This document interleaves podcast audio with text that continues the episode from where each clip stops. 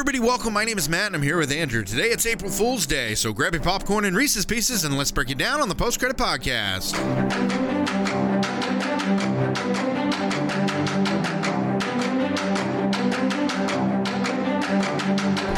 Marathon. Was it good watching those two before the? It one? was. It was. Uh, I mean, Man of Steel is just awesome, anyways, no matter what. But um, Every time I watch it, I like it more and more. I just, uh, yeah, it, it was good. It was good. But I also did watch Endgame and uh, Infinity War too because Oh I, snap! I, I was just on that kind of mood. Well, I started over. I, I started watching the MCU stuff, but I'm I'm doing it in order now. So I watched Captain America: The First Avenger 1st and now I'm on Iron Man because Yeah. there's no such thing as Captain Marvel. That movie doesn't exist. Well, he came back. You know, uh, Robert Robert Downey Jr. actually uh, came out and said that he because he he's in this new uh, Black Widow movie coming out. Okay, Uh, it Robert takes Downey place in the ni- oh no no it takes place when she left after Civil War Yeah. and started right before she started palling around with Cap before Infinity War. Yeah, and it was it was kind of a big surprise because a lot of people didn't, you know, they weren't expecting Robert Downey in it, but makes sense. uh, he was in it, and then he said that he would do it only if Gwyneth Paltrow was cast as well, and they would have to give him an ungodly amount of money. Like what he said was an, un- and it, you know, you're kind of wondering if he just said that such large amount of money for the simple reason. So he is in it? Oh, he is in Black Oh, Widow. so they yeah. must have given him. Oh, you're talking about if he came back and did his own do, movie, or to do something else, you know, uh, like Oh, another okay. Avengers Yeah, type. I mean, he's got to be done with it. I'm he, like he's gonna. I feel like he's gonna be one of these things. These people that do go do a couple big things, but Yeah. he's never gonna have the stardom that he had here in the MCU. But I can see him being kind of sick of it. You know, like you But- can, you can yeah. play that character only so long. He played the beginning. He played the end. Yeah. Everything in the middle. There's really not much more to play on that character. And, and and for the most part, most people know Robert Downey Jr. as Iron Man, so he'll always carry that with him, no Yeah. matter what. yep. So, um, how did you like Punch Drunk Love? Well, I started watching it, and Adam Sandler kept on telling me to turn it off. Like he just said it over and over again. He was like, "Turn this movie off." Are Do you sure that wasn't your wife? No, It might have been your wife saying that. Uh, I don't know. It kind of sounded like Adam Sandler, unless my wife sounds like Adam Sandler, which I hope is not the case. Yeah, that would be quite the interesting thing. Uh, the- I wouldn't use interesting. I don't know. word. I I really enjoyed it. I I enjoyed it. I just don't. I don't know if it's something that we can talk about right now. Yeah. It doesn't match the others. Well, Adam told me no. Well, it is April first right now. You want to do something else? Yeah, let's do it. Yeah, let's do something else. Yeah, let's do something else.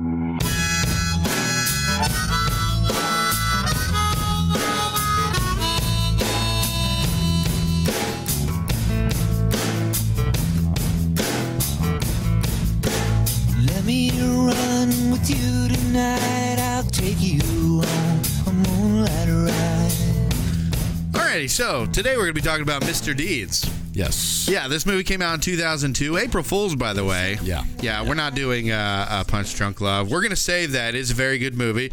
Uh, we're gonna we're gonna do that uh, some other time. But I think we were watching this. We felt like, well, you had a problem making through in it. Through it, I think, or at least maybe your wife did because she watches all these with you. Yeah, yeah. It was just, it was just. It's hard to see because you know Adam Sandler is one of my favorite actors. We're in a certain frame of mind though right now, right? yeah. We're in the Happy Gilmore wedding singer, Big Daddy. We're in the the Happy Madison goofy Yeah. Mm-hmm. type of comedies that we're talking about. So yeah, we felt like this. We we do want to because there is a lot to talk about with Punch Drunk Love. We're not the type. Shout out to my wife, by the way, because she's the one that kind of pushed, uh, nudged us into this. This was always my backup though because I did Gotcha. think, I did think about that. I You, you I, couldn't like, let her have that one. If well, no. Here's the thing. I thought if this was way too far off, then we'll do it. But I was willing to do it Yeah. because I was like, okay, I can talk about this. But talking to you the other night, and uh, your wife was like, "Can you please do Mr. Deeds or something like that?" And I was in my head, I was like, "Well, that's what I had as a backup." Yeah. And I told her, I was like, "Well, let me think about it." And then, like, I think on the way home, I was like, "Let's just do Mr. Deeds." So yeah, yeah. yeah, it's uh, well, we will do Punch Drunk Love, just not right now. Uh, we're going to continue with doing the Happy Madison style movies that we've been doing um, because we that's what we want to do. Yeah. Yeah. So this movie came out in 2002. It was directed by Steven Brill. Um, we'll get back to him. He uh, he's directed a few uh, um, um, Adam Sandler movies. Uh, but this was uh, written by uh, uh, Clarence Budington Kelland, who did a short co- story called Opera Hat. And then the uh, it got turned into a film written by Robert Riskin, uh, Mr. Deeds Goes to, Goes to Town. Yeah. Um, and that stars Gary Cooper. It was directed by, um, oh my God. Uh, I can tell you right now. I had it. It's the same guy who did uh, "It's a Wonderful." I think Frank Capra. Yeah. Okay, so it was it was uh, yeah It's got Jean Arthur in it as well. so yeah it had know. Gary Cooper and it was directed by uh, Frank Capra and all that. Uh, and then this screenplay was adapted to Adam Sandler by you guessed it Tim Herlihy. Hmm. As we've seen in the last three movies that we've done, including this one, uh, you'll see him basically be writing on all of Adam Sandler's movies. Um, this movie stars Adam Sandler as Longfellow Deeds, easy with the Longfellow stuff. Um, Winona Ryders uh, as uh, Babe Bennett, uh, John Turturro as Emilio Lopez. It also stars, here we go, Allen Covert, Peter Gallagher, Jared Harris, uh, Erick Avari, Peter Dante, uh, Steve Buscemi, Blake Clark, uh, John McEnroe in a uh, cameo as himself. Uh, Tom McNulty, uh, Buddy Bolton, Scott Thompson Baker, and many, many, many others. Um, this has a lot of those. Oh, I've seen that guy type of. Well, that, that's you know that's one of the in it. biggest things I, I took away from this film, right? It's got so many underrated actors in it, meaning like all these side characters. I mean, John Turturro, uh, Turturro Mm-hmm. uh, I mean, obviously Alan Culver. I mean, Winona Ryder, and then you know Peter Gallagher, Jared Harris, and then uh, Erick Avari, and um, I mean Conchata Ferrell. I I, like, mean, I like Allen Covert in this. yeah, He's, yeah. I like him in every single one of them. I mean, he he plays. soap in his butt. Yeah. and the guy goes, "I will if you provided you Stop have the right information and you stop lathering your ass But I or mean, you I- soaping your ass." or you know, like just every actor in this, it seems like were just so underrated. I mean, they all had like just classical scenes in this film throughout this film. Yeah. you know what I mean. Just like you know, like with with Jan getting in a in in basically a, a all out bar brawl with Babe. You know, in at the pizza at, the pizza place at Mister That Deeds Pizza. awesome. But I mean, just you know, just classic scenes and and having, you know, John Turturro was just amazing in this movie. You know, like I, I like he's always one of these people that just make you laugh no matter what he does. I mean, he does like like even Transformers. You know, when he was in Transformers, right? Yeah. he was just hilarious in that in that movie too. You know what I mean? He was he was definitely uh one of the main comedy reliefs in that film in those films. But you know, in everything he does, I, I just think he's he's an awesome actor. You know, Yeah. Uh, he's been in a lot of stuff. I think he's like more recently known as um, for Transformers. Yeah, Different yeah. things like that. Uh, but yeah, he, he's he's an amazing actor. Um, this also has like Winona Ryder. Yeah. Um, I don't think we've done a movie with her yet, have we? no, no, no, no. I didn't really want to introduce uh, Winona Ryder on Mr. Deeds. Yeah. She has so many other great movies. Uh, but we'll we'll eventually get to, to more of her stuff. Well, she felt she felt like she was not the right person to be cast in this in this film. She's actually said that that that she that she doesn't feel like she was the right person to be cast for the film, and I'm going to tell you why I think that's wrong. You look at a lot of the actresses in his movies are like the Drew Barrymores, and you know some of these actors actresses in these movies. They're very, you know, they're very uh what's the word I'm looking for? Innocent, very very cutesy kind of uh um I'm wondering if you'll get the phrase that Cameron Crowe or people like to use for Cameron Crowe uh, movies. what's that? Manic pixie girl, manic manic pixie dream girl. Yeah, yeah, in, in that way. Like- you know what I mean? Not not like the drop dead bombshell that wears the high heels, Right, uh, the, short the goofy skirts. manic yeah, pixie dream girl that's like cutesy, but she's out of her mind and Right, right. unfocused and everything, but beautiful. and and I feel like that portrayed, you know, like Winona Ryder has a very, very large, you know, uh, palette when it comes to different films she does. You know, I mean, she can she can play almost every type of, you know, dramatic, real action, you know, uh, comedy kind of stuff like that. She she's just a chameleon when it comes to it. But you know, in this, she just fits that mold. You know what I mean? And like in this film, she, I felt like she fit that mold. Like Drew Barrymore could easily have played this role as well. Yeah. You know what I mean? Like, like there, it, it could be interchangeable with those two. Would have had better chemistry too. Oh yeah, I- that's see, true. I remember Adam Sandler and Winona Ryder having really good chemistry. When I watched it this time, I could see that it was not as much. Yeah. I think uh, it it seemed more apparent that she was more smitten with him than I think he was with her. Yeah.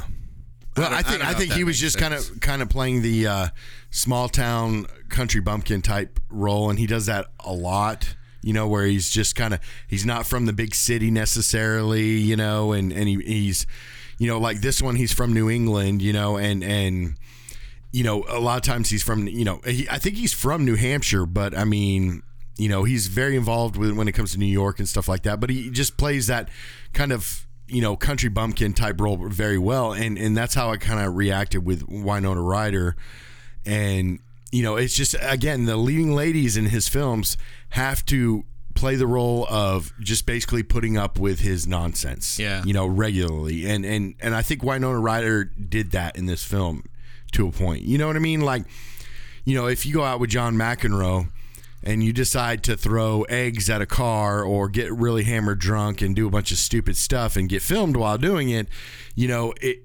most girlfriends or potential dates, you know, or potential girlfriends would probably run at something like that. Granted, she had an underlying uh, plan ahead of time, but you know, in the long run, you know, that's the same thing with with like Wedding Singer with with the way he was and the way he acted and his character was in Wedding Singer. Drew Barrymore just kind of put up with his nonsense. Yeah. you know. Uh, Conchata Ferrell, um, she was in this movie obviously as was her name Jean Jan. or Jan? Jan, Yeah. that was it. Uh, another one of these actors that we've lost. Um, Two and a half men, right? Yeah, She was on she was on Two and a Half Men. Um, she passed away in this past October, October twelfth, 2020. Um, complications from cardiac arrest, but she was 77. Yeah. Um, yeah, she looked amazing for her age. Yeah. Um, do you remember uh, what her and Winona Ryder did before this? Because they were both in a movie together before this. No. Before they had their epic fight scene in this movie.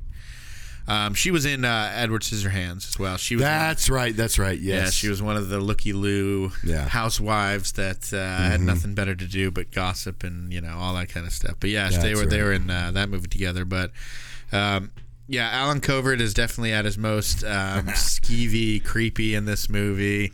Uh, but also maybe the most hilarious that he's been in Adam Sandler movies. He was really good in Grandma's Boy, but as far as like extras and stuff, I mean, Wedding Singer's up there with him being the limo. Well, even driver, anger management. He that role he played in I anger management. what his role was. In he that was movie. the the best friend of the girl of the of of the girl at, and uh, they were like be- well he thought he, they were more she thought they were just friends Uh-huh. and when he thought that he wanted more kind of thing remember he had uh, Oh, okay. the very yeah, yeah, yeah. I think I remember. large that. organ or something Yeah, yeah. Like he's he he always plays either like a rival to Adam Sandler or like his best friend. yeah type of character in there. when in but- reality you know he's probably his literal best friend or and- something. you know, yeah, something.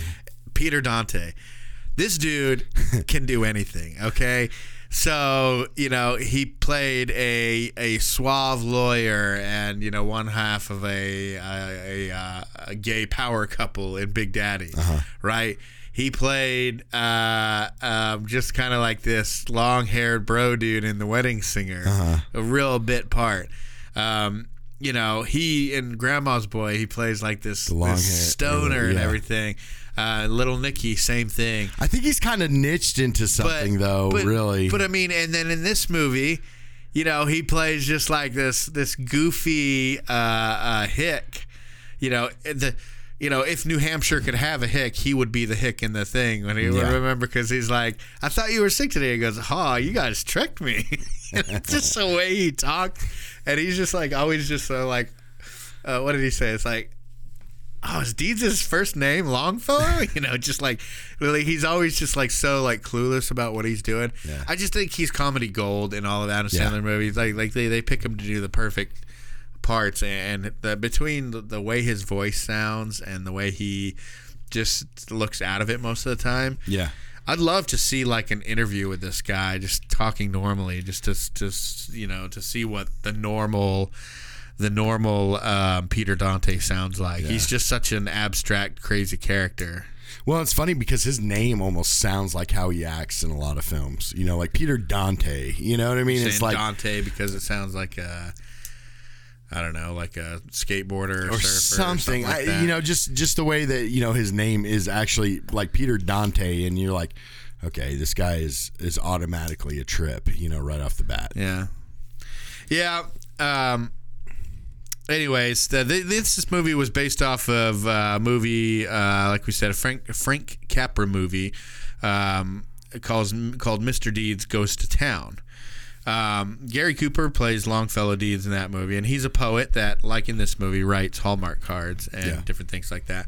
He's always been a cheesy type of poet character, but he's always been very genuine, very uh, uh, carefree, not concerned about the trappings of life. And He's all that kind of literally a Hallmark card. he writes basically- Hallmark cards, That's, a, that's actually a a, that's actually a good analogy that he is now he is a Hallmark card because you know you know when people are vulgar or different things like that you know he's very against it or he doesn't get dark sarcasm or different things Teaches like that. lessons to, to people he doesn't even know. He's very literal. It seems like he doesn't get Yeah. jokes. Some, and now I'm talking as well. I'm Yeah. talking about Adam Sandler's version Yeah. as well. But you know, that's just his character. Um, in that movie, instead of 40 billion, he receives 20 million. yeah. But in the, I think that's 36. Yeah. It was was, a lot it of was money. smack dab in the middle of the Great Depression as well. And in that movie, he just wanted to make sure that you know that the company didn't get sold off because people needed jobs at that time Yeah. you know um, in that movie he advocates very strongly for private charity um, so you know it shows what others want to do with your money versus what you would want to do Yeah. because they want to break it up and use the money to do this this and that or use the company to do this this and that and and he didn't want to do that he wanted the money to be used in a good way for the the, the good of the society and the good of the people uh, and probably the good of the people more over the good of the society and how it's run or he- whatever. but And as we see in this film, he really doesn't care about money. He just cares about being uh, kind to people and being nice to people, and and you know it, it's just he's just a good person. Like I said, he's a hallmark card, you know, and, and and the way he does things, and the way his thought process is. I mean, money is not really a big deal to him. It's kind of one of those things where, you know, he he needs just minor things in life, you know, just normal things in life, you know, uh, be able to eat, sleep, you know, go to the bathroom in peace. You know what I mean? But it, it his thing is is he doesn't care about money. He doesn't care about you know, friv- you know frivolous things. You Yeah. know, he just cares about people. yeah, and this is very anti. Um, it- it's very like I said, very pro private charity. Yeah. Anti being uh, taxed for things that you don't want it to be used Yeah. for, or things being sold the way you don't want it to be used. You know, and he has that big speech at the end. Uh, you know, asking everybody, "Are are you at where you wanted to be in life?" Yeah. You know, it's it's a simple question. Now we all get dragged down by the trappings of life, and Mm-hmm. you know, hard, not not many people get to where they always dreamed they wanted to get Yeah. to when they were younger, and they accept that when they get older. Like, look, I was a kid, and you know. Just, just because you have these, these these dreams as a child doesn't mean that they make sense to you as an adult because you know you may have a dream to be an actor but that doesn't mean that everybody ha- has a dream to be an actor should be an actor you know Yeah. Well, unless you're Michael Jordan. I mean, his Yeah, dreams I came pretty successful. he, and he can do was kinda whatever on he point wants there. yeah Yeah. he- yeah but i mean that's what i'm saying when you have that talent you have that drive you know it should just be motivated or whatever but anyways um the the the other movie was much more um oh what do i want to say much more uh cheesy kind of. It's it's it's this movie that, um, and he seems a lot more serious in it. Like he really starts to analyze these things. Whereas Adam Sandler's version of Mr. Deeds, he's still kind of just going through it with like, I don't care. You know, the only thing he really cares about is Babe. Well, and, and, and my wife made a great point on that uh, when we were starting to watch this movie. She said, you know, Your wife, your wife has become a ghost co-host. yes, correct, correct. A ghost, a co-ghost, Co-ghost, host ghost, coast go, Ho- West co- Coast, co-ghost, Ghost, um, something like that. Yeah. So, um, no, but she made a good point when when they came to his town to basically tell him basically that he won like or that he's worth forty billion now, right? Yeah, he goes, wait a minute, you're Yeah. not a cop. Yeah, and and not only that, I mean, it just it didn't faze him. You know, she she made a pretty good point. She was like, "Did you see his reaction when they when they told him?" And it the was- same thing with the Gary Cooper version. Yeah. He he really had just no reaction to it because Yeah. money just it's not a huge thing. Right. And in small towns, sometimes it's not a huge thing. It kind of is a huge thing in, in small towns because you know they they got Yeah. bad economies. They got to worry about people getting jobs and stuff like that. But this seemed like a pretty successful small town. Oh yeah, yeah. I mean, beautiful, beautiful, beautiful scenery there. And it's But- New Hampshire, which Yeah. is where Adam Sandler's from. Right, right, I don't know if they filmed it there. Do you know if they filmed it Uh, there? I don't know. I don't know because, but it his reaction to being told, you know, that he is worth forty billion was like, you know, it was like nothing to him. I mean, you know, you had Erick uh, Avari and then Peter Gallagher sitting, standing there in his own, you know, place of business that seemed very successful as it is, you know, and telling him this, and he was just like, okay, you know, or you know, his reaction was like, okay, Yeah. that's fine, whatever. By the No- way- no big world changer. Mandrake Falls was depicted by New Milford, Connecticut. Okay, So same area. Yeah. Probably has a lot of the same same geography. Yeah, we're gonna get hateful comments on that one. Looks sure. looks and stuff like that. But I mean, you know, it's based in New Hampshire, yeah, uh, not oh, not Iowa. like uh, we're gonna get to that, but um. Because this is probably my favorite part of the, sh- the the movie, but so the movie starts out with this guy who you can obviously tell is an, an enigmatic guy. You find out he's a rich guy, Preston Blake. He climbs Everest. Obviously, everybody else is telling, "Don't go." The too, you know, the, the snowstorms are too bad, and you know he's it's it's played out like a like a cheesy old old school movie too. Yeah. Right. You know, it has all like the the newspapers swooshing across the screen. Preston Blake did it. Blah blah blah. you know, and dun, dun, dun, you know the music Yeah. that it's playing is all hopeful and stuff. So it's kind of played like in older movies, like Mm-hmm. like it's trying to recreate the Mr. Deeds Goes to Town. Uh, I have to make sure I say that right because I, I keep wanting to say uh, um, Mr. Smith goes to Washington. Yeah, yeah. The the Jimmy uh, Stewart movie, but yeah. um, yeah, so they get there. Um, they let him know, uh, or uh, Preston Blake dies at the the, the summit of of uh, Everest. Yeah. and uh, he uh, he passes away. But his uh, he has no family, no heirs to speak of, or whatever, and he has an empire that's worth about forty billion. And the closest that they can find for a uh, relative is this guy named Longfellow Deeds uh, that lives in New Hampshire. So they go there, they find out that he owns a pizza shop, but he also delivers the pizza himself. He's a really down to earth person. He goes and helps an elderly man across the street by throwing him over his shoulder and walking him across. so ironic. But I looked at that. I was ironic, like, but I wonder if that maybe like caused him back problems and stuff because he had to like Something. bend over his back. I'm like, because I saw how frail he was walking. I was like, oh, he's gonna break that dude's back. but anyways, and uh, of course we have the amazing Peter Gallagher uh, Yeah. in there, and uh, all his reactions to.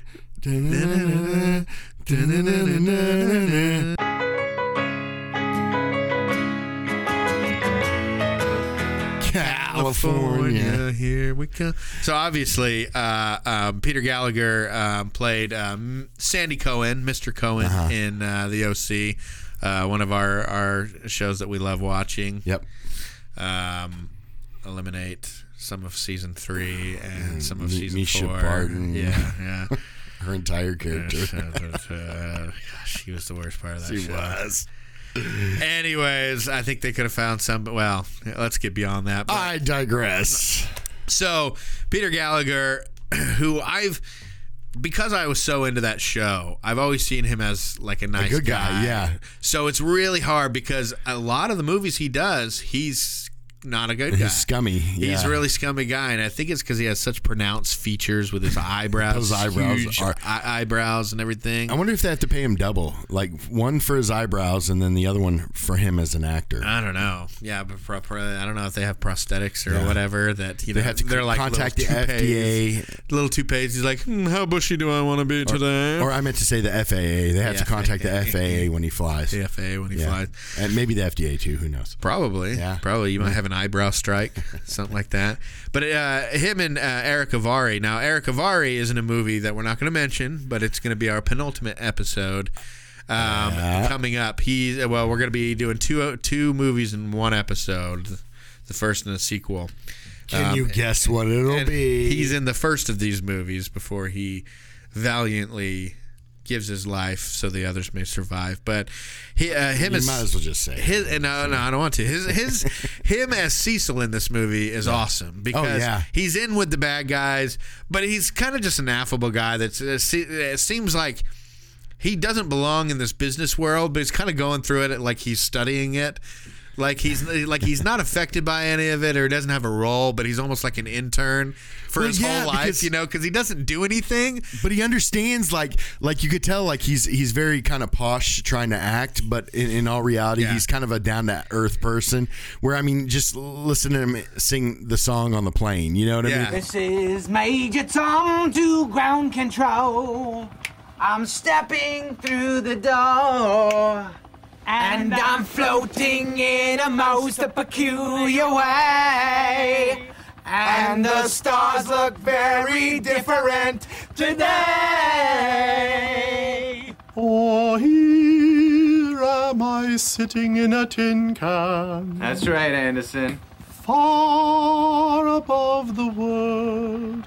Planet Earth is blue, and there's nothing I can do. Like Yeah. he he knew the words. He he knew the full bravado of that song, Yeah. and and and he, he yeah. Yeah, I mean, you could tell, like like I said, he he's a certain way around certain people, but in all reality, he's probably like a down to earth. And just- that, that that beard, that facial hair, I have Oh, always yeah. strived to He's be ama- that. he's amazing. He, his his barber's on point with that. Oh, that. man. has him re- you know cleaned up real nice and everything. But you know he just seems like he's one of these characters where the movie just happens to him. He's just kind of like he doesn't really affect the plot. Yeah. He doesn't annoy you or anything like that. He's just he's kind of a funny, good presence there because you know you get a sense. Okay, he's not too bad of a guy. Like he's definitely you know Peter Gallagher. You know his character. You could definitely tell. You know, Yeah. he's a, a Scummy. uh, yeah, scumbag or whatever. But this guy, he's just kind of. It, it almost seems like you know he doesn't have a role. He's just kind of his little lackey, just kind of following him around, like, oh, this is interesting. Oh, this is interesting. Like, like, hey, man, I was dreaming of Frosties last night. He's like, I tried to make it at home. It wasn't the same thing. I mean that that timing was just classic. I mean the way that His that line was everything. the delivery was just perfect. His facial, you know, features when he was saying it, it was just like I mean it was so natural the way he said that. I just and now he goes, he goes, uh, pleased to meet you, uh, uh, Cecil, and, and he goes, oh, and you too, Kitty, or should I say, meow? Yeah, I mean, uh, just again the delivery, and that's why I said with this movie is just so many underrated actors in this movie that you know it, it, it doesn't feel like an Adam Sandler movie. It feels more like the Sandler universe movie. You know what I mean? Where it's not like. Yeah, I mean it is surrounding around Adam Sandler's character and Babe and Winona's Babe character, but it really, you know, it's we know it's going around that, you know, but in a way it was like almost just uh, you know one of those ensemble type movies where it's like there's not really a defined main Yeah. char- character. Yeah, like like Mr. Deeds, obviously Adam Sandler is, but you, you get just as much screen time for say Peter Gallagher's character or Babe. She, Yeah. She's kind of like a starring role too. Yeah. You know, even Allen Covert gets a lot of uh, a lot of time and everything, but.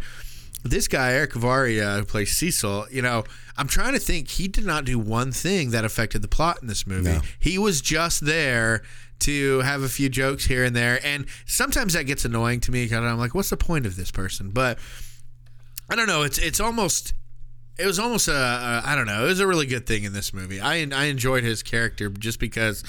Uh, you know his reactions, and you you expected him to be like the guy at the end that finally gave the good guys a bit of information to help. Yeah, them. yeah, or, or at least you know gave a vote to to against yeah. against the the greater evil. the one that's going to pitch in at the end and be Yeah. part of the solution. you be feel like that's gonna happen. but he doesn't. You know, No. he just sits there at the investor meeting. Oh, this is interesting. You know, he's just like things are still happening and everything. And he probably just quit and went and retired with Kitty and uh, in Mandrake Falls and everything. But I don't know. It's just one of those characters where you sit there, you're like, I don't know why this guy's here.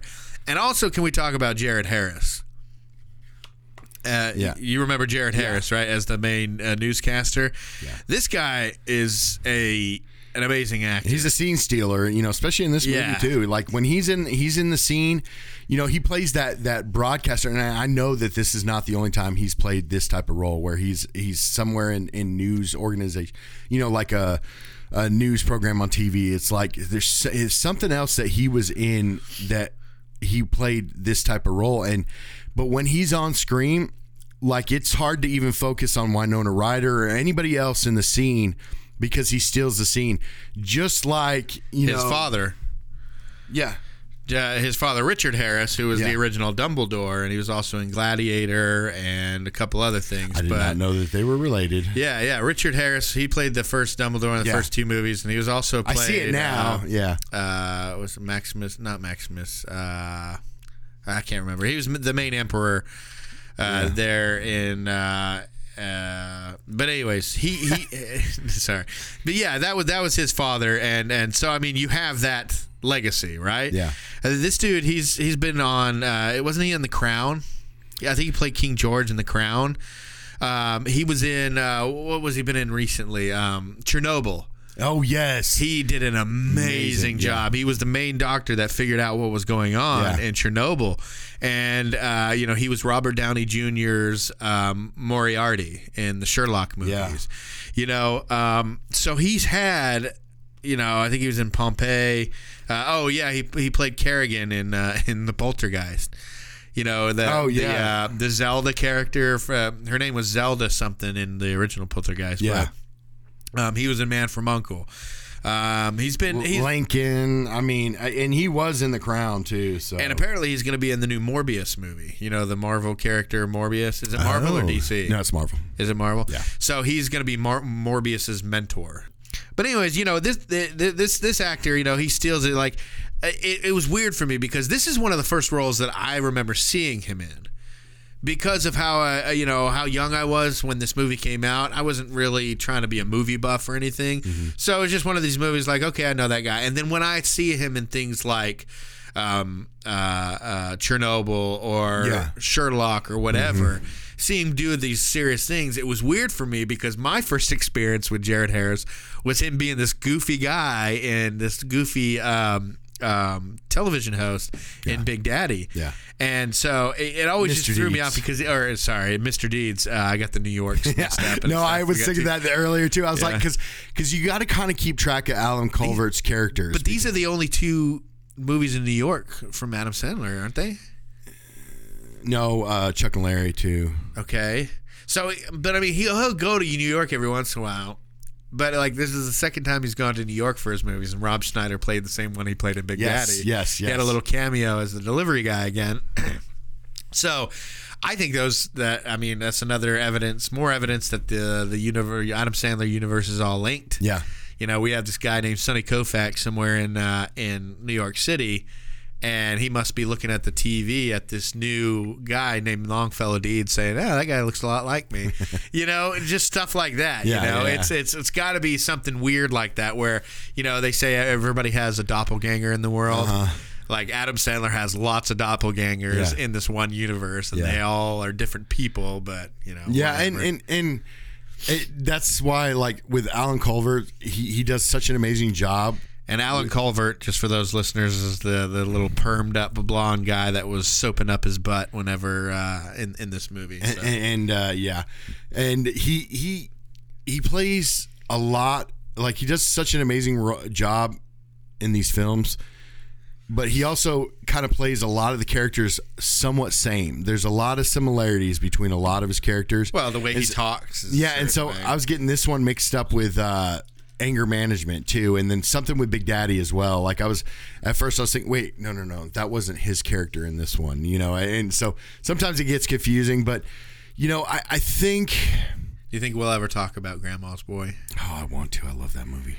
That'd be good. it. That'd be a good conversation. that- I that would, That'd be another one of those things though, where we Oh, just man. have to cut in a bunch of clips from it because Yeah. it's just so funny. Because we'll just be laughing, repeating the stuff most of the time. Right. And so we get into the with the the main chunk of the movie where he gets to New York, you know, I mean again, you know, Mr. Deeds goes to town, you know, that's he's going to New York. You know, he's he's getting separation from his uh his small town and you almost seem like it, you look at him and he really doesn't want to go.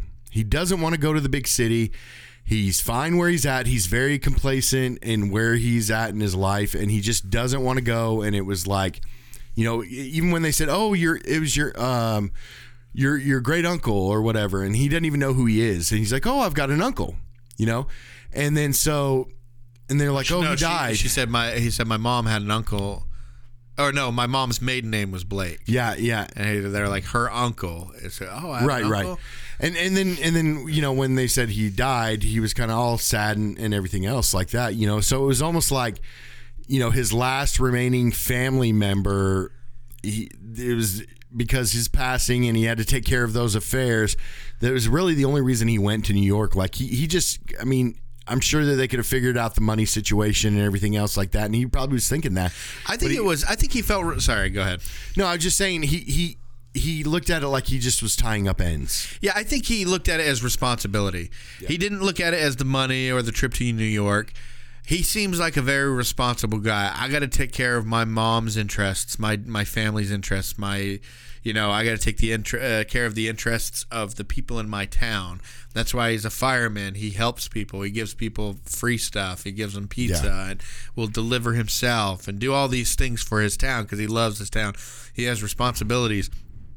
And I saw it as more of, okay, I have an uncle and I'm the heir, so I have to go and, and, and be responsible. This guy has Yeah. assets. This guy has a company. I need to make sure that the company is going to be taken care of. That he, that my uncle built. So he felt like a very um, very responsible type of guy. Yeah. he he almost seems like he's like kind of the undeclared mayor of Mandrake Yeah. Falls. Oh, yeah, yeah. Because like there's a parade for him.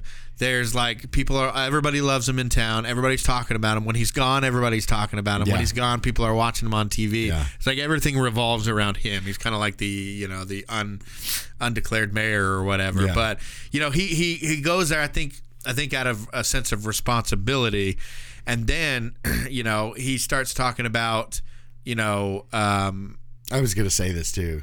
What you, okay you go well, ahead. no, no, no, no. Go ahead. I, I was just what I was just saying. I, yeah, I was just gonna say, you know, he he he uh, he, he starts talking about how his mom met his dad, and how his uh, you know, and then he started you know thinking about. I think I think being in Mandrake Falls.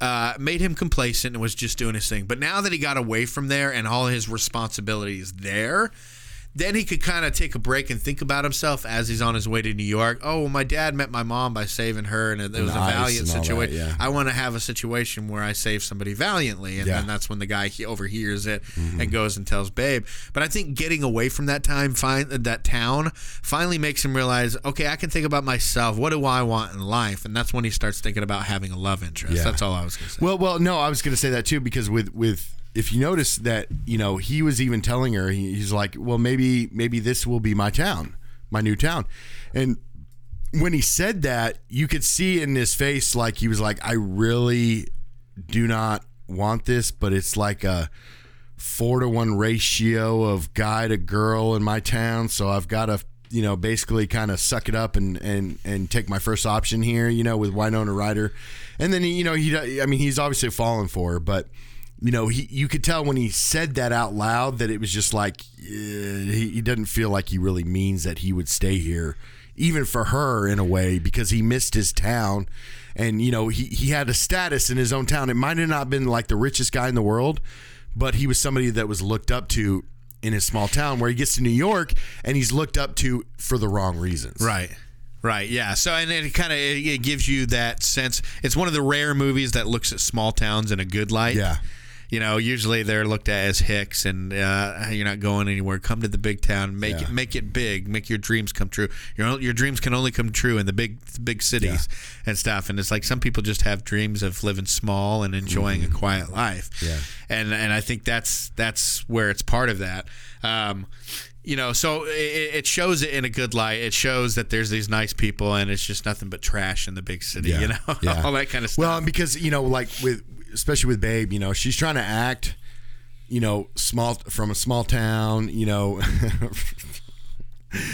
Tries to tell her story about the small town. He literally finds everything in her story. we have to get into that, but Yeah. that's that's that's hilarious. Um, so he gets to town. Um, he signs. You know, he's got to sign some papers. I don't know why they need him in town for that. well, It's- that's what I was saying before. Yeah, was it just- seems like Peter Gallagher's character would rather actually just leave him in Mandrake Falls so that nobody knows about him and, And he, he can can't do cause any quietly. damage. Yeah. Exactly. So I don't know why they say why don't they don't say, "Hey, your your your dude died. We'll have some legal guy come out sent uh, with some papers for you to sign." Like, why would they feel the need to bring him back to New York? It's like the the question thing. I was talking about previously. You know, Right. when my wife asked this ridiculous question of, "Well, well, why wouldn't they just do this?" And I have to tell her you wouldn't have a wouldn't have a movie. movie. So, but but you know, I mean, I I get what you you know with, with you know you're always trying to look at the behind it, you know, all and everything, and Right. and it doesn't make a lot of sense with there, but. Could you see a movie, a side movie of this, right?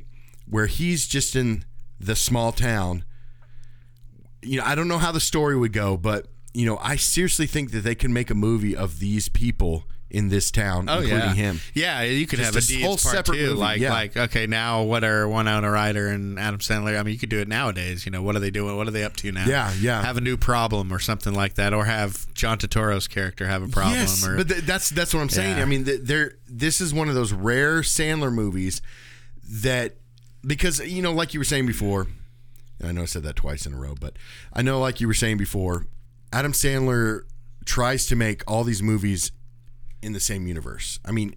I don't know if he said that he's tried to, but it pretty much that's how it is, right? well, I think they, there's a theory about it, and he's like, "Oh yeah, I like that. That could work." Yeah, and, and like we, you know, we were talking before in in prior episodes. You know, it's almost like a continuation of character for him. Yeah. you know, in each film where he grows up a little bit. You know what I mean? Where this one, you could literally make a part two with it, and it would fit the storyline. You know, like you were saying, you know, make John Turturro's character have a problem, and and you know, Deeds has to fix it, or or something that's involved in that town because those those characters in that town are are it's just a phenomenal group of of people. I mean, you got Crazy Eyes.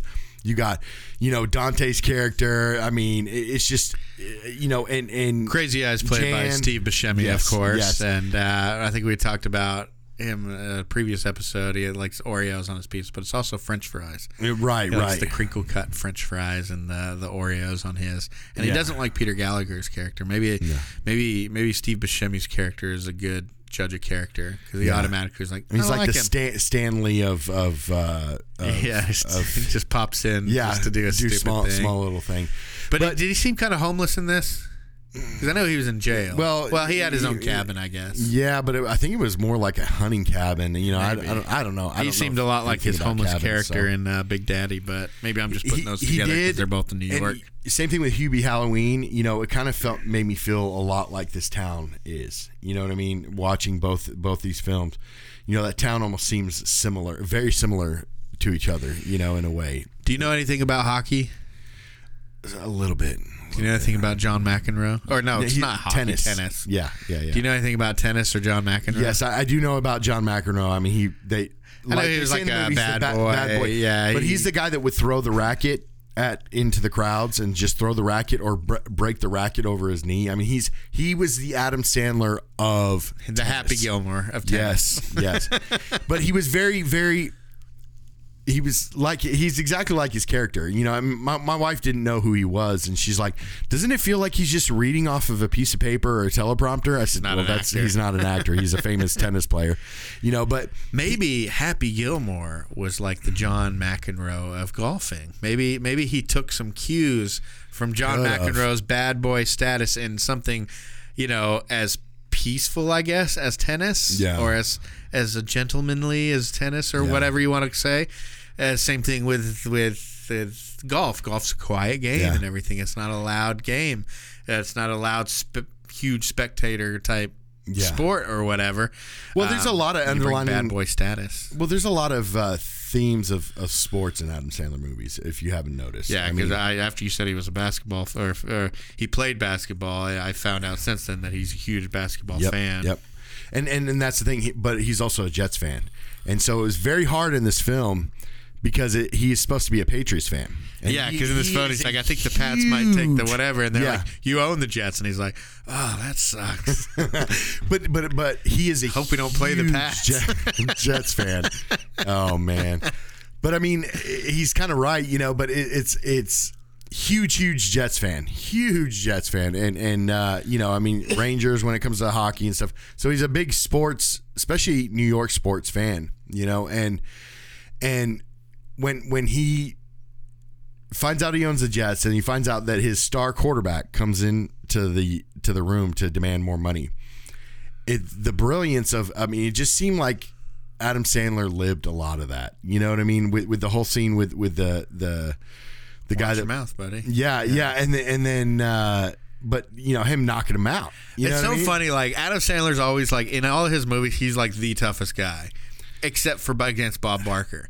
You know, like Adam Sandler can beat up anybody. Well, like no, even no. I think it's opposite though. Like, I mean, in the wedding singer, got beat up by the old man. he was drunk. Yeah, I, I chalked that up to drunk because I mean, like he's he's laying out people in in in the uh, it, like a football player. This this Yeah. six foot five football player or whatever.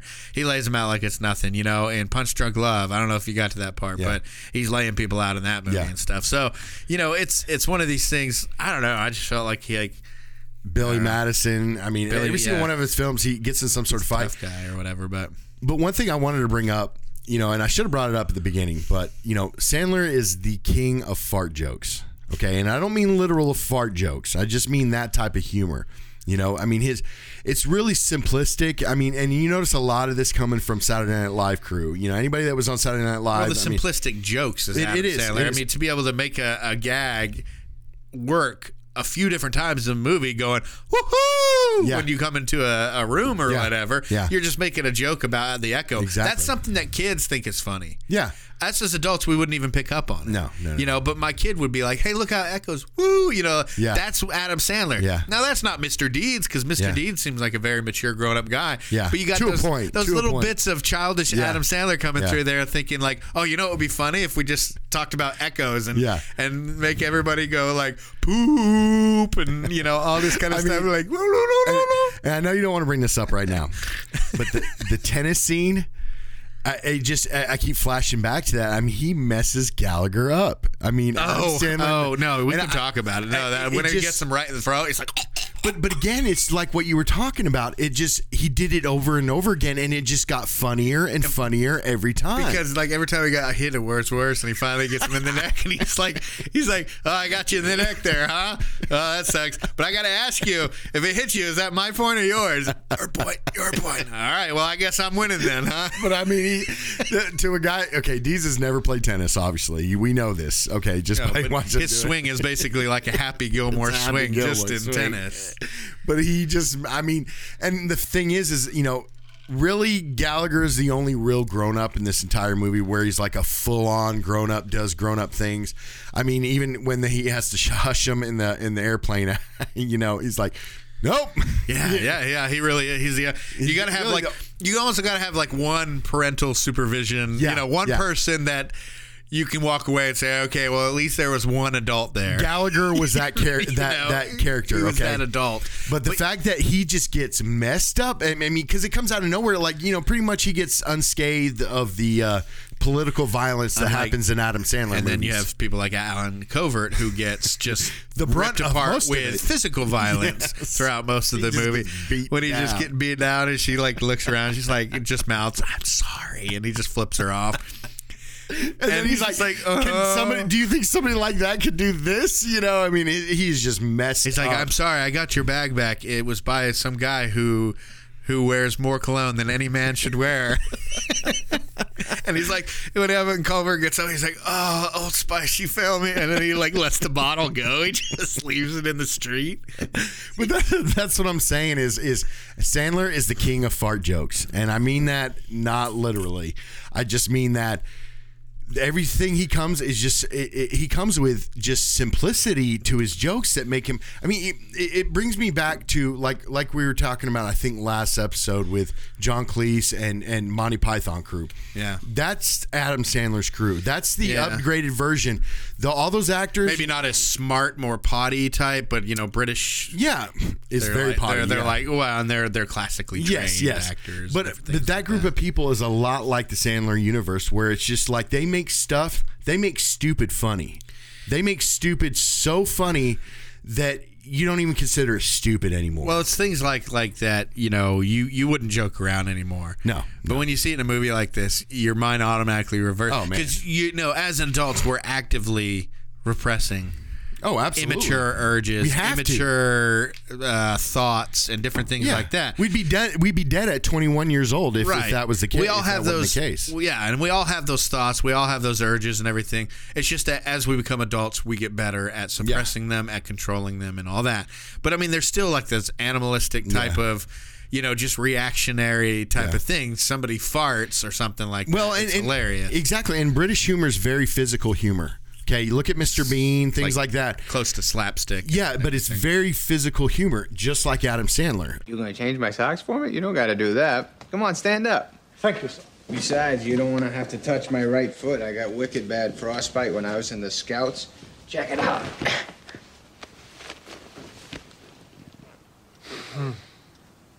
Pretty messed up, huh? The hideousness of that foot will haunt my dreams forever. Oh yeah, I've heard that before. But the weird thing is, I got no feeling left in it, so you could like jump on it and it wouldn't hurt me. Go ahead, jump on it. I would really rather not, sir. Oh, please, please jump on my foot.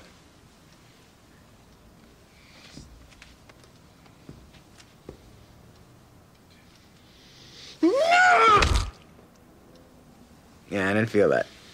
What else you got? Hey, get that fireplace poker right there and just whack my foot. Do I absolutely have to? It's gonna be fun. Just just grab it. All my friends do this when they're wasted. Come on. Go ahead, give it a whack. Nothing. Really? Isn't that sick?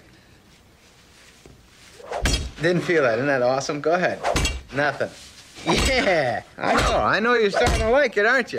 Chop that wood. Yeah, that's it. Ow! You're sick! You're sick! Why would you do that to me? I'm just kidding you, pal. You, you want me going there? I saw your face. You were like, Adam Sandler's humor is very, very physical humor. But again, you know, Chris Farley was the same exact Yeah. way. You know what I mean? Um, you know, John Belushi was the same exact way. Even, even, um, you know, Bill Murray was a lot like w- w- at, in the beginning. You know, in the beginning of Bill Murray's career, he was a lot more physical and the way he strutted and the the, the way he he did his comedy.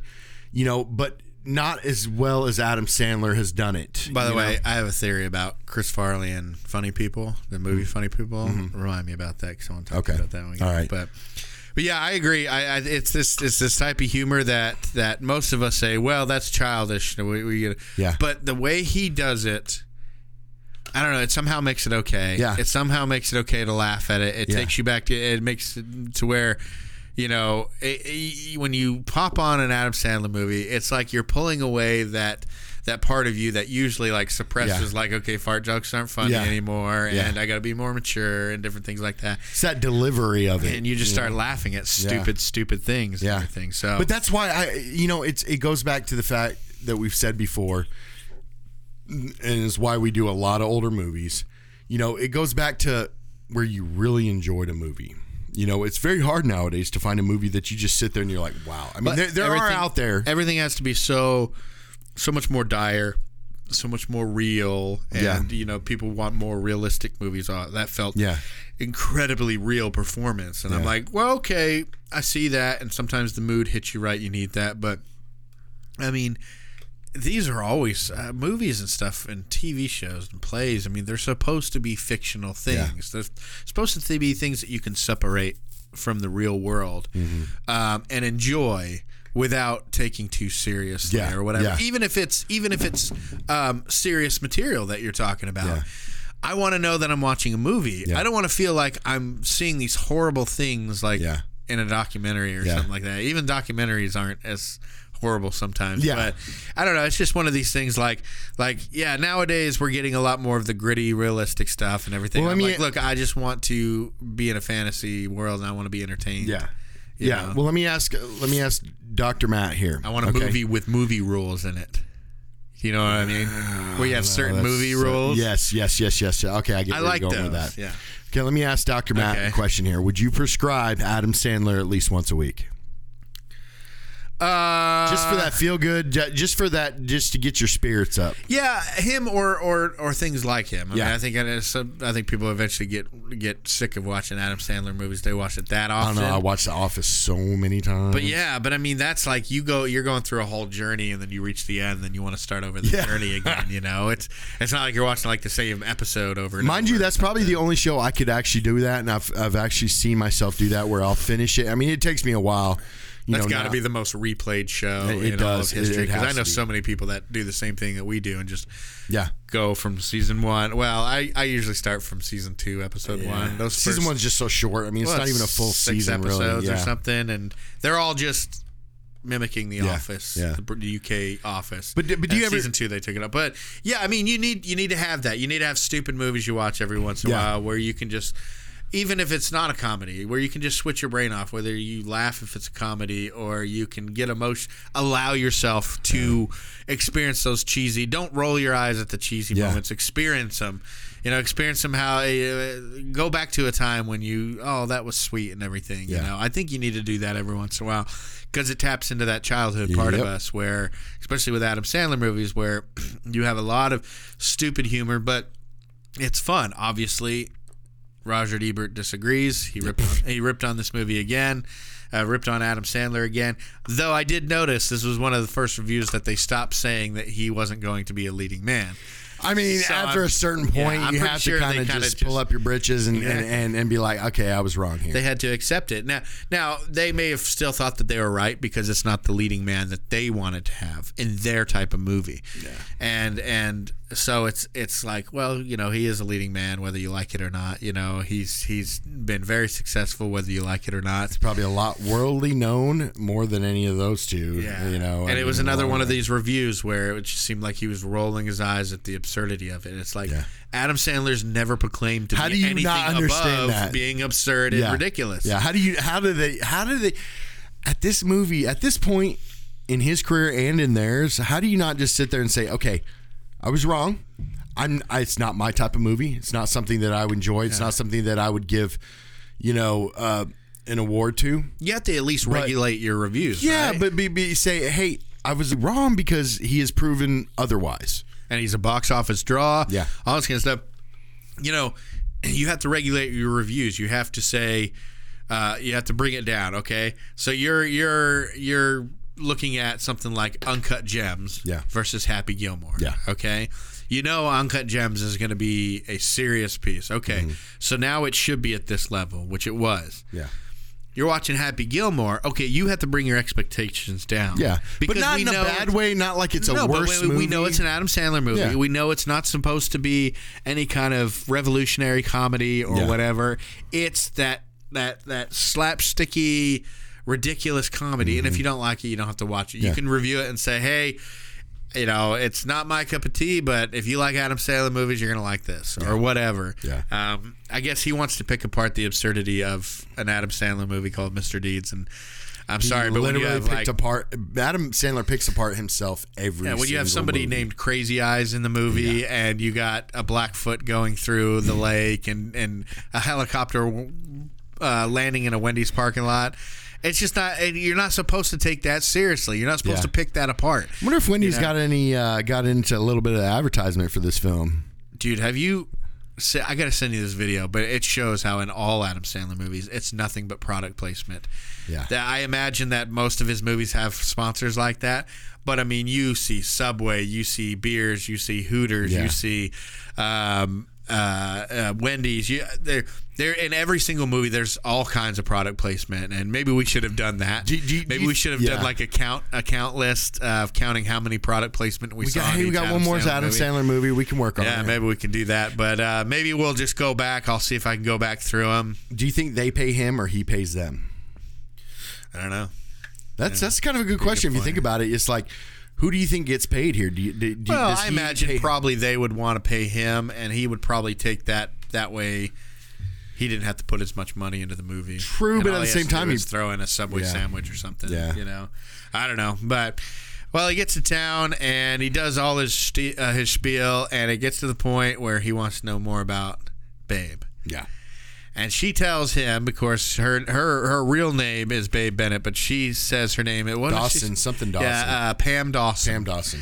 So, and she says she's from the glorious Iowa town of Winchesterton Fieldville, Iowa. You excited about this trip? I'm so excited.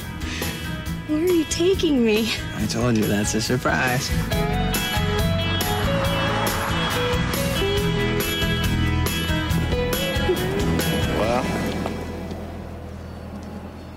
Winchesterton Fieldville, Iowa. You gotta be shitting me. well, I never heard you curse before. I'm that excited.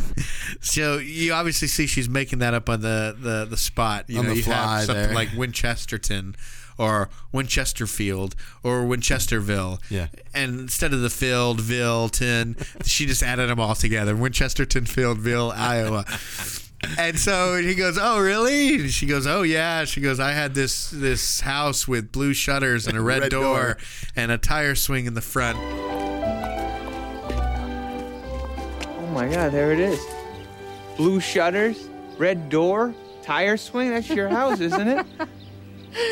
Wouldn't you know it? And I used to, I fell out of Boo Radley's apple tree. Well, that's from To Kill a Mockingbird. is from To Kill a Mockingbird, but I mean that was funny, and you know, obviously he's never read the book because when they get into the thing, he goes, "Somebody fell out of Boo Radley's apple tree." I just, I just don't really. a- And uh, even uh, one other name to uh, the guy's name, uh, F- Finch, uh, Atticus. Atticus Finch, uh, or Addie Finch. That's what she said, right? It was Addie Oh, Finch. probably, yeah, Yeah, yeah, and- something like that. and- but, his name was Atticus Finch yeah, in the story. Yeah, and and it's like you know, you would think as a as a writer like she is that she could have had a, a way better backstory instead of just coming up on some and even coming up on the fly for a But writer. apparently, she's more just of a journalist, Okay. than a writer. Like, like she's good at investigating because at the end, because you never saw her. then again, that still goes against But her. remember, all of what she was doing, she never got on air. That all went to that one guy who was Yeah. the real, who then rewrote it and all that kind Yeah. of stuff. So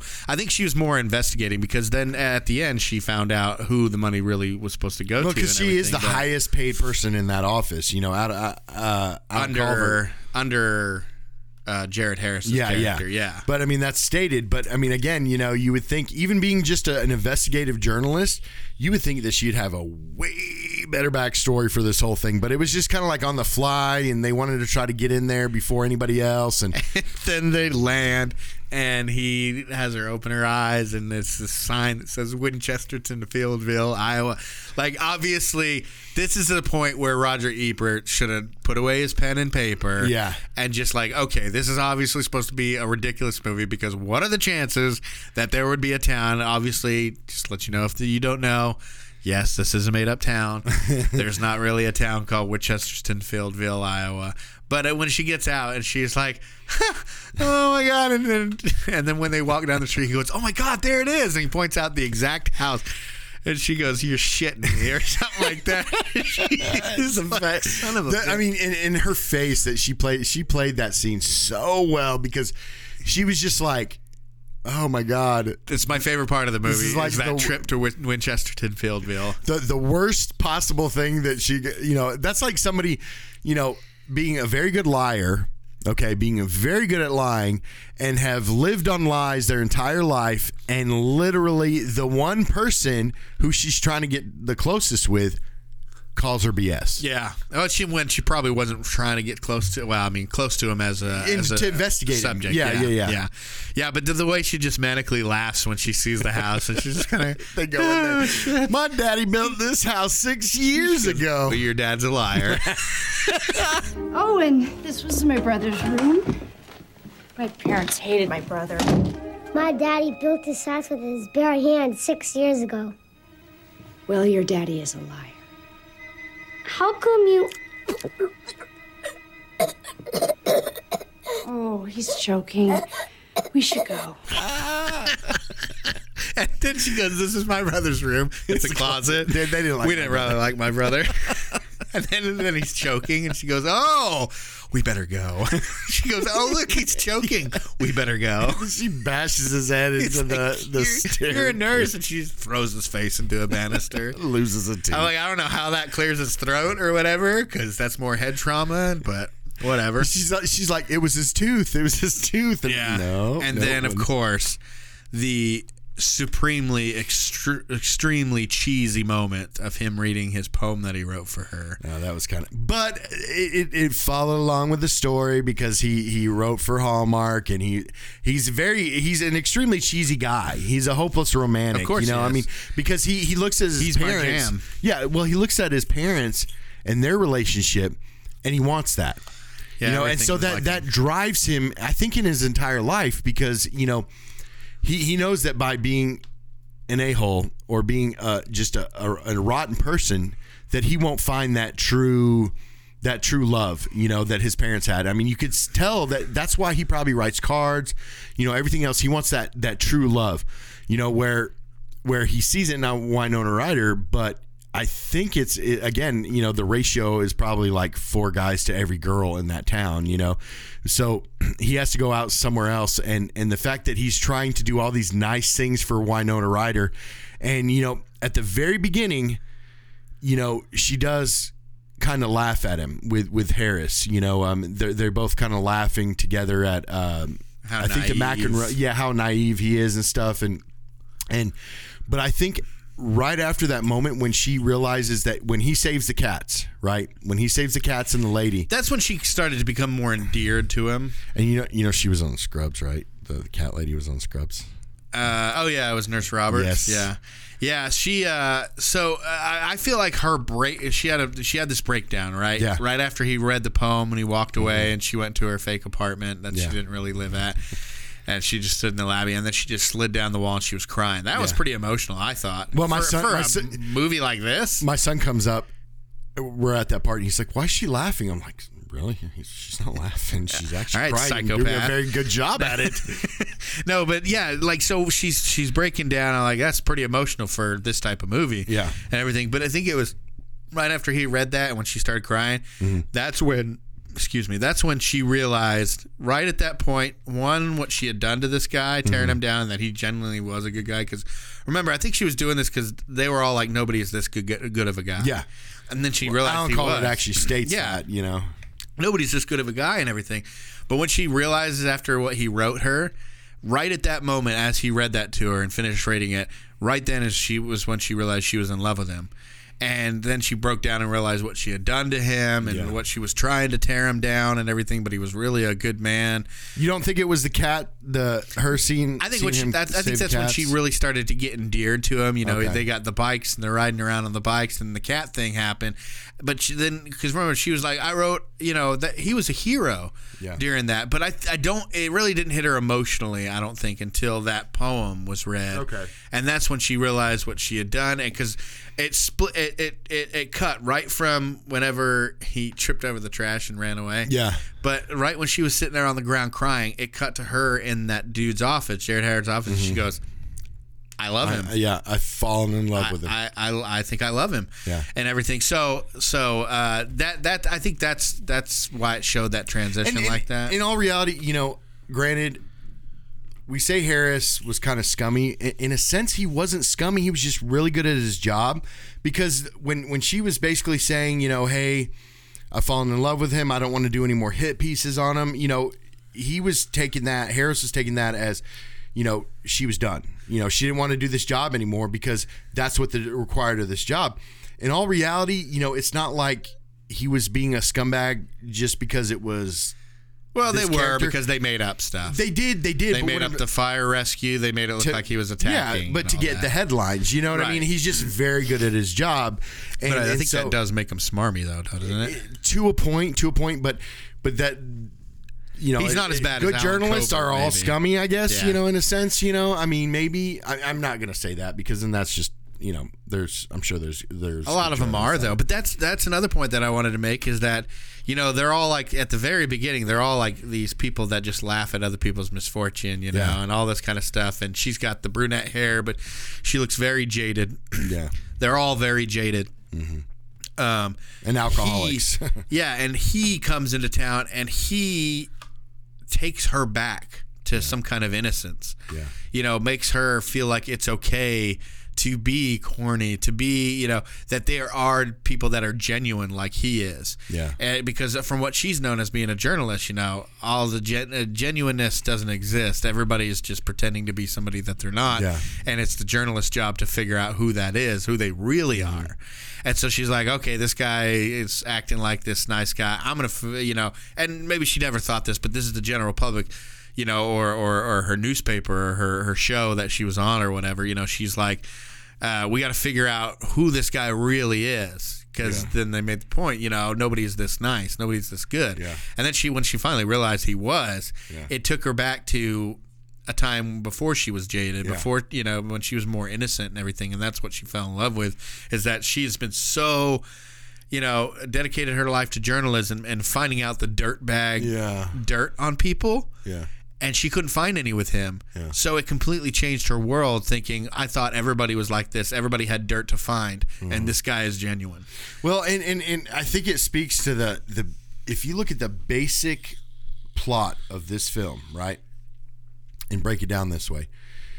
It's basically the differences or you know, somebody from a small town coming to a big town and the differences between those towns.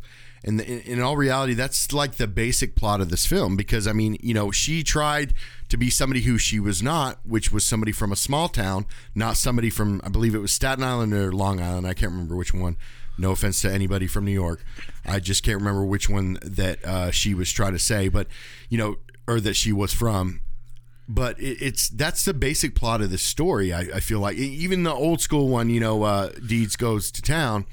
It's basically going from a small town living where most people are like Deeds, and even if you notice in his town, yeah, there's some there's some nut jobs there, but in, for in all Everybody reality, knows each other. Yeah. it's all. It's kind of one big. they care about each other. It's a they community more a than a community, town. right? And then they come to New York, and then you realize how scummy these people are that that are you know that run this city. You That's know, what I was saying at the beginning. It's Yeah. like it's one of those rare movies where it, it actually shows small towns in a good light mm-hmm. instead of just showing them as hicks that can't get with the rest of the world. But that's the basic plot of this movie, really. It's just going from a small town to It's a a fish town. out of water story. Yeah, yeah, yeah, and- and, the basic. yeah, and and he, you know, even with her trying to use, you know, the small town because he wants to find, you know, she knows how much he loves the small town. Yeah. That, you know, she doesn't love, Oh. but she doesn't love, you know, she loves the big town because that's all she's known.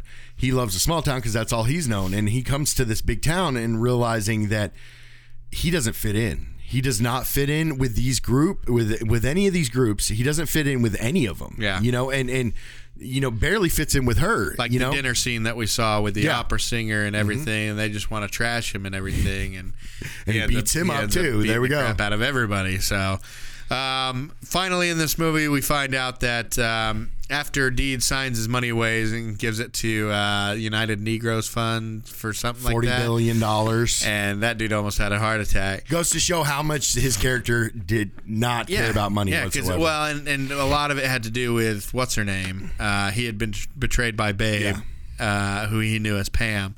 And uh, so they're like, he's like, fine, I'm just going back home. He signs the papers, signs his shares over to the, the those people, and is like, just give the money to, to Yeah. this fund or whatever.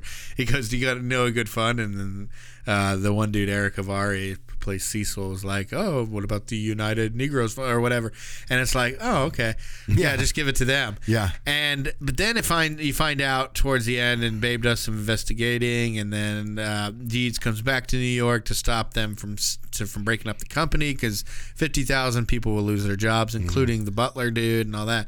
And then you find out that that that Babe shows that he had an affair with his cleaning woman, who ended up being Emilio, the the the butler dude's mom. So the butler dude that's been hanging out, and, Butler dude. and uh, Emilio Lopez, played by uh, John Turturro, who's been beating his foot with a fire poker and stabbing it, and, and has a weird obsession with he has feet. a foot fetish and everything like that. And but uh, uh, anyways, you find out that he's actually the heir. So now my question is, does that money now get? That, that check's gonna bounce for that Pretty much. that that fund. Well, no, not technically, because it showed that I don't think Emilio had any um, inclination to sell the company. That's what I'm so saying. that, that all that money goes to yes, it's basically like all the money that that uh, uh, those two characters raised to pay deeds, basically by investors and whatnot, who thought they were going to get rich. All that money basically just got donated to the to that foundation, you know, and so. Uh, but it didn't because now they're finding out that that money that was given to deeds wasn't deeds to you know the the, the shares wasn't Right. deeds to give away so now that check is illegal Not has- necessarily because if he's if if they're donating it to a charity like Uh-huh. that, that's what it would. Instead of paying deeds and going that route, they went all the way around. And the basically courts the, the courts would take Well, the money I back mean, you know. but yeah that's what i'm saying is that it's that that fund end up ends up That's a plot screwed. hole, I'll give you now i don't know if it's a plot hole or maybe just to smooth things over he'll give that fund a billion dollars too you know he gives he Yeah. gives deeds a billion dollars Yeah. and he'll give this guy How about a billion dollars? Okay. He's like i gotta yeah he's like all right Yeah. you know but i mean it's like uh, uh, that's one thing i was, I was thinking i was like oh they're gonna have to take back that money that sucks I actually thought but- that too, but then I was like trying to justify the the reasoning I was thinking of. It was just like you can't really pull that. I mean, can you imagine these these be something to ask these Chris. billionaires would be able to donate? You know, could you pull money from a charity? Really? I mean, I I mean, that'd be bad that'd be something to ask? Chris from the, the Groundless show because he's Yeah. a lawyer and Yeah. everything. So I, I don't know. Maybe I'll ask him next time I, I, I see him. But I just thought, I thought that was an interesting part. You know how that ended, and uh, then he just says, "Let's go home." So there was never a conversation about Yeah. how these characters were going to be. He just assumes that she's going to leave her dreams of being a journalist and come live in the small town of Mandrake's Falls with him, and that's what she does. So. And- and I'm You wouldn't see that nowadays. I know, but I'm perfectly happy with that ending. I am too, But I am perfectly because happy you know with that maybe ending. that's what you wanted or whatever. the- But, it, it it still could set up for a part two. I mean, I'm not saying that they're going to ever even think about that. just but call it Mandrake Falls. Yeah, why but not? you couldn't have uh, what's her name, Conchata. Uh, well, Ferrell yeah. But, But- I mean, there's ways to explain that. But I, man, what I was just laughing about a minute ago when you were you were talking, um, just thinking when when uh, Emilio sees his uh, his foot, his uh, black foot Hmm. for the first time, his uh, what do they call it? The uh, Frostbitten. fro- frostbitten foot. Yeah. he said, "It will haunt me in my dreams." That will haunt me in my dreams. The way you deliver that. But I mean, like, you know, you think you're like, okay, this guy's got a foot obsession. I mean, it doesn't matter if it's a girl's foot, or a Mr. Blake boy's would foot. not let me change his socks. yeah. but he's got some sort of foot uh, obsession. Lord knows where that came from. But the fact that, And he that even even having that obsession saying that will haunt me. He even told the Cecil guy who does nothing in this company but just kind of stands around and reacts to people. He's like, "Can I still work here?" And he's like, "If you let me, if you let me change your socks, then you can still work here." He's like, "Deal." So he Yeah, well, he didn't really say like deal. Like he was like, deal? Yeah, like, all right, sure. Okay. But anyway, and then they uh, they go and retire, and uh, he, one of his poems get picked up, gets picked up by uh, Hallmark. It ends up being the one he, he read to her that made He should her have taken that million dollars and bought Hallmark. Or yeah, I know, You know? right? He could have taken yeah, yeah. That, that Just literally took that billion dollars. Now let's let's think of this, okay? Because he gave away was it uh, Corvettes? I think it was Corvettes. Yeah. that he gave away. Yeah, Yeah. because I, thought it was Ferrari, but I think they're No, Corvettes. Corvettes. So now we need to figure out the population of Cherry town was was what like two was it two thousand or something? Something like that, yeah. we need to figure out if that math adds up. If you can get, you know, you assume maybe a quarter of the population are children. Okay. Okay.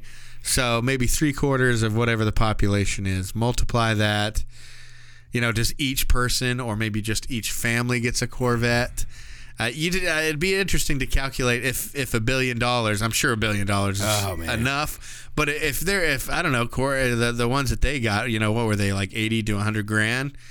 You know, at a pop, but you know, times two thousand people or something. I don't know. Maybe it would add up. I still think that that's a possibility. I mean, we're talking. We're He talking. would have to give away all his money then, which I guess they're all right with. That's the I moral mean, of the story. Say say we're talking about maybe a hundred million. I mean, I think that's still too much for those Corvettes for You that think? many people. I guess so. I you know when it, when we're talking about money into the billions and stuff like that, it's way way too much for me. You know what I mean? Yeah. Like I can't I can't. It's I don't know. It's hard for me to think about that, but.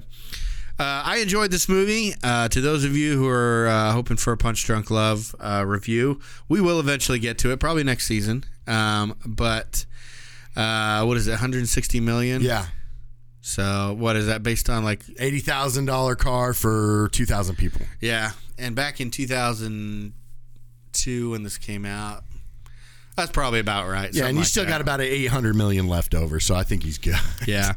Maybe maybe he can open up his own chain of uh, of pizzerias that have random gift cards that he's written like on the tables. I know, mean, living that life like where in that town, having that pizzeria with with his wife, whatever. I mean, you figure he's probably going to spend maybe a hundred million. I mean, not even that that much. I mean, that guy, the, his type of personality, stuff like that.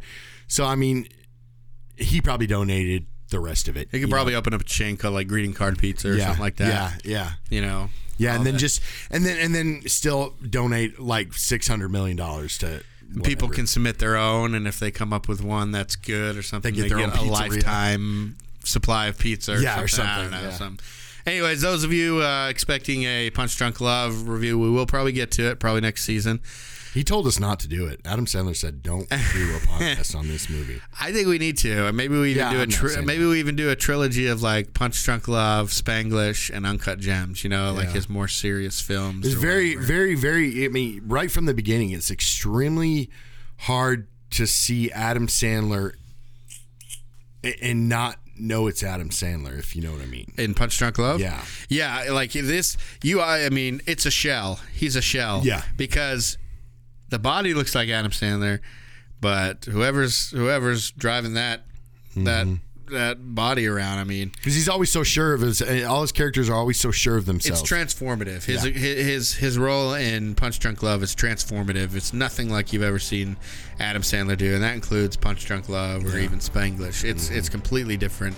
It's completely Paul Thomas Anderson, Yeah. and we will get to it. But um, yeah, we we decided we want to talk about this a bit more. Yes, so and it goes along with the rest of the themes. If you guys want to get a hold of us, uh, we're on all social media as uh, the Post Credit Podcast. We are on uh, Twitter as at the Post Credit. Uh, our email address is thepostcreditpodcast at gmail.com. Our website is www.thepostcreditpodcast.com. And we're on YouTube. Um, one more left. We're going to Hawaii next week. yeah, buddy. Um, so stick with us. We're going to do Hawaii uh, 50 First Dates. Then we got a few more to finish out the season. And uh, and we got some amazing things coming for season three. So you guys stick with us. Um, we appreciate you guys listening, and we'll see you next time. and throw me a bone.